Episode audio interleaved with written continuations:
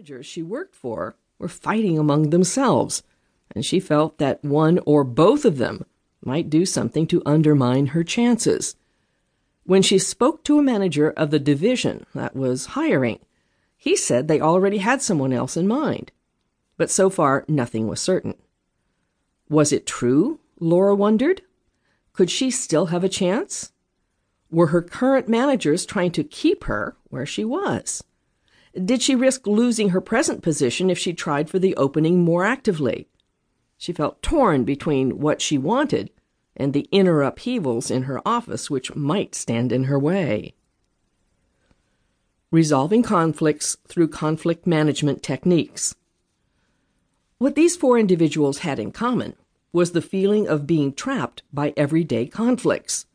They were so caught up by the fear of making the right choices, by their lack of information, by uncertainty, by poor communication, or by other blocks, that they didn't know what to do.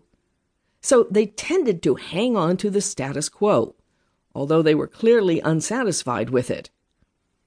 And as long as the conflict blocked them, they couldn't move ahead to a better and more satisfying situation. Yet such conflicts can be readily overcome. The key is to regard them as problems to be resolved, first by identifying the source of the problem, and then by applying the appropriate problem-solving techniques. For example, techniques like creative visualization might be used to examine the reasons for the problem. Brainstorming might be used to come up with alternatives.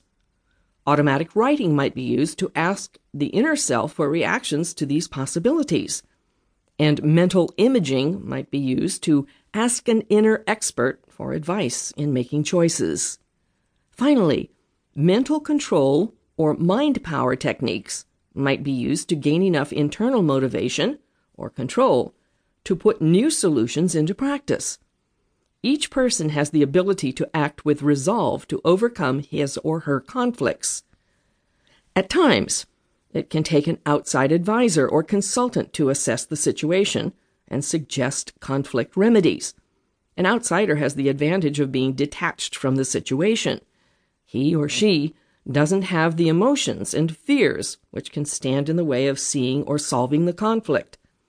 The outsider can look at the dynamics of the problem dispassionately and suggest appropriate techniques to come up with solutions that will work.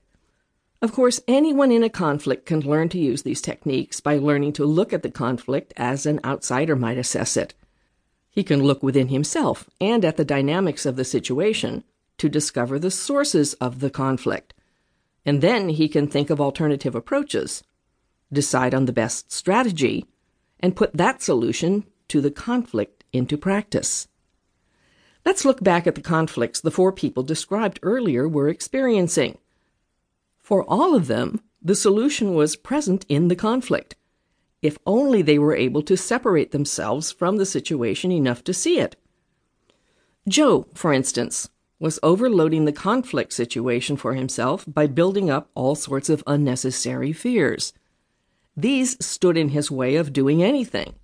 He was thinking he had to literally guarantee himself a clear picture of the success he would achieve if he embarked on his desired project at all, rather than taking the task one step at a time. Thus, when I worked with him on coming up with solutions, I got him to look at his proposed political action campaign in stages, and to look at each phase as a learning process. This way, he didn't feel he had to accomplish a successful campaign when he first started. Since this was the first time he was doing anything like this, he could concentrate on, and feel good about, learning what to do.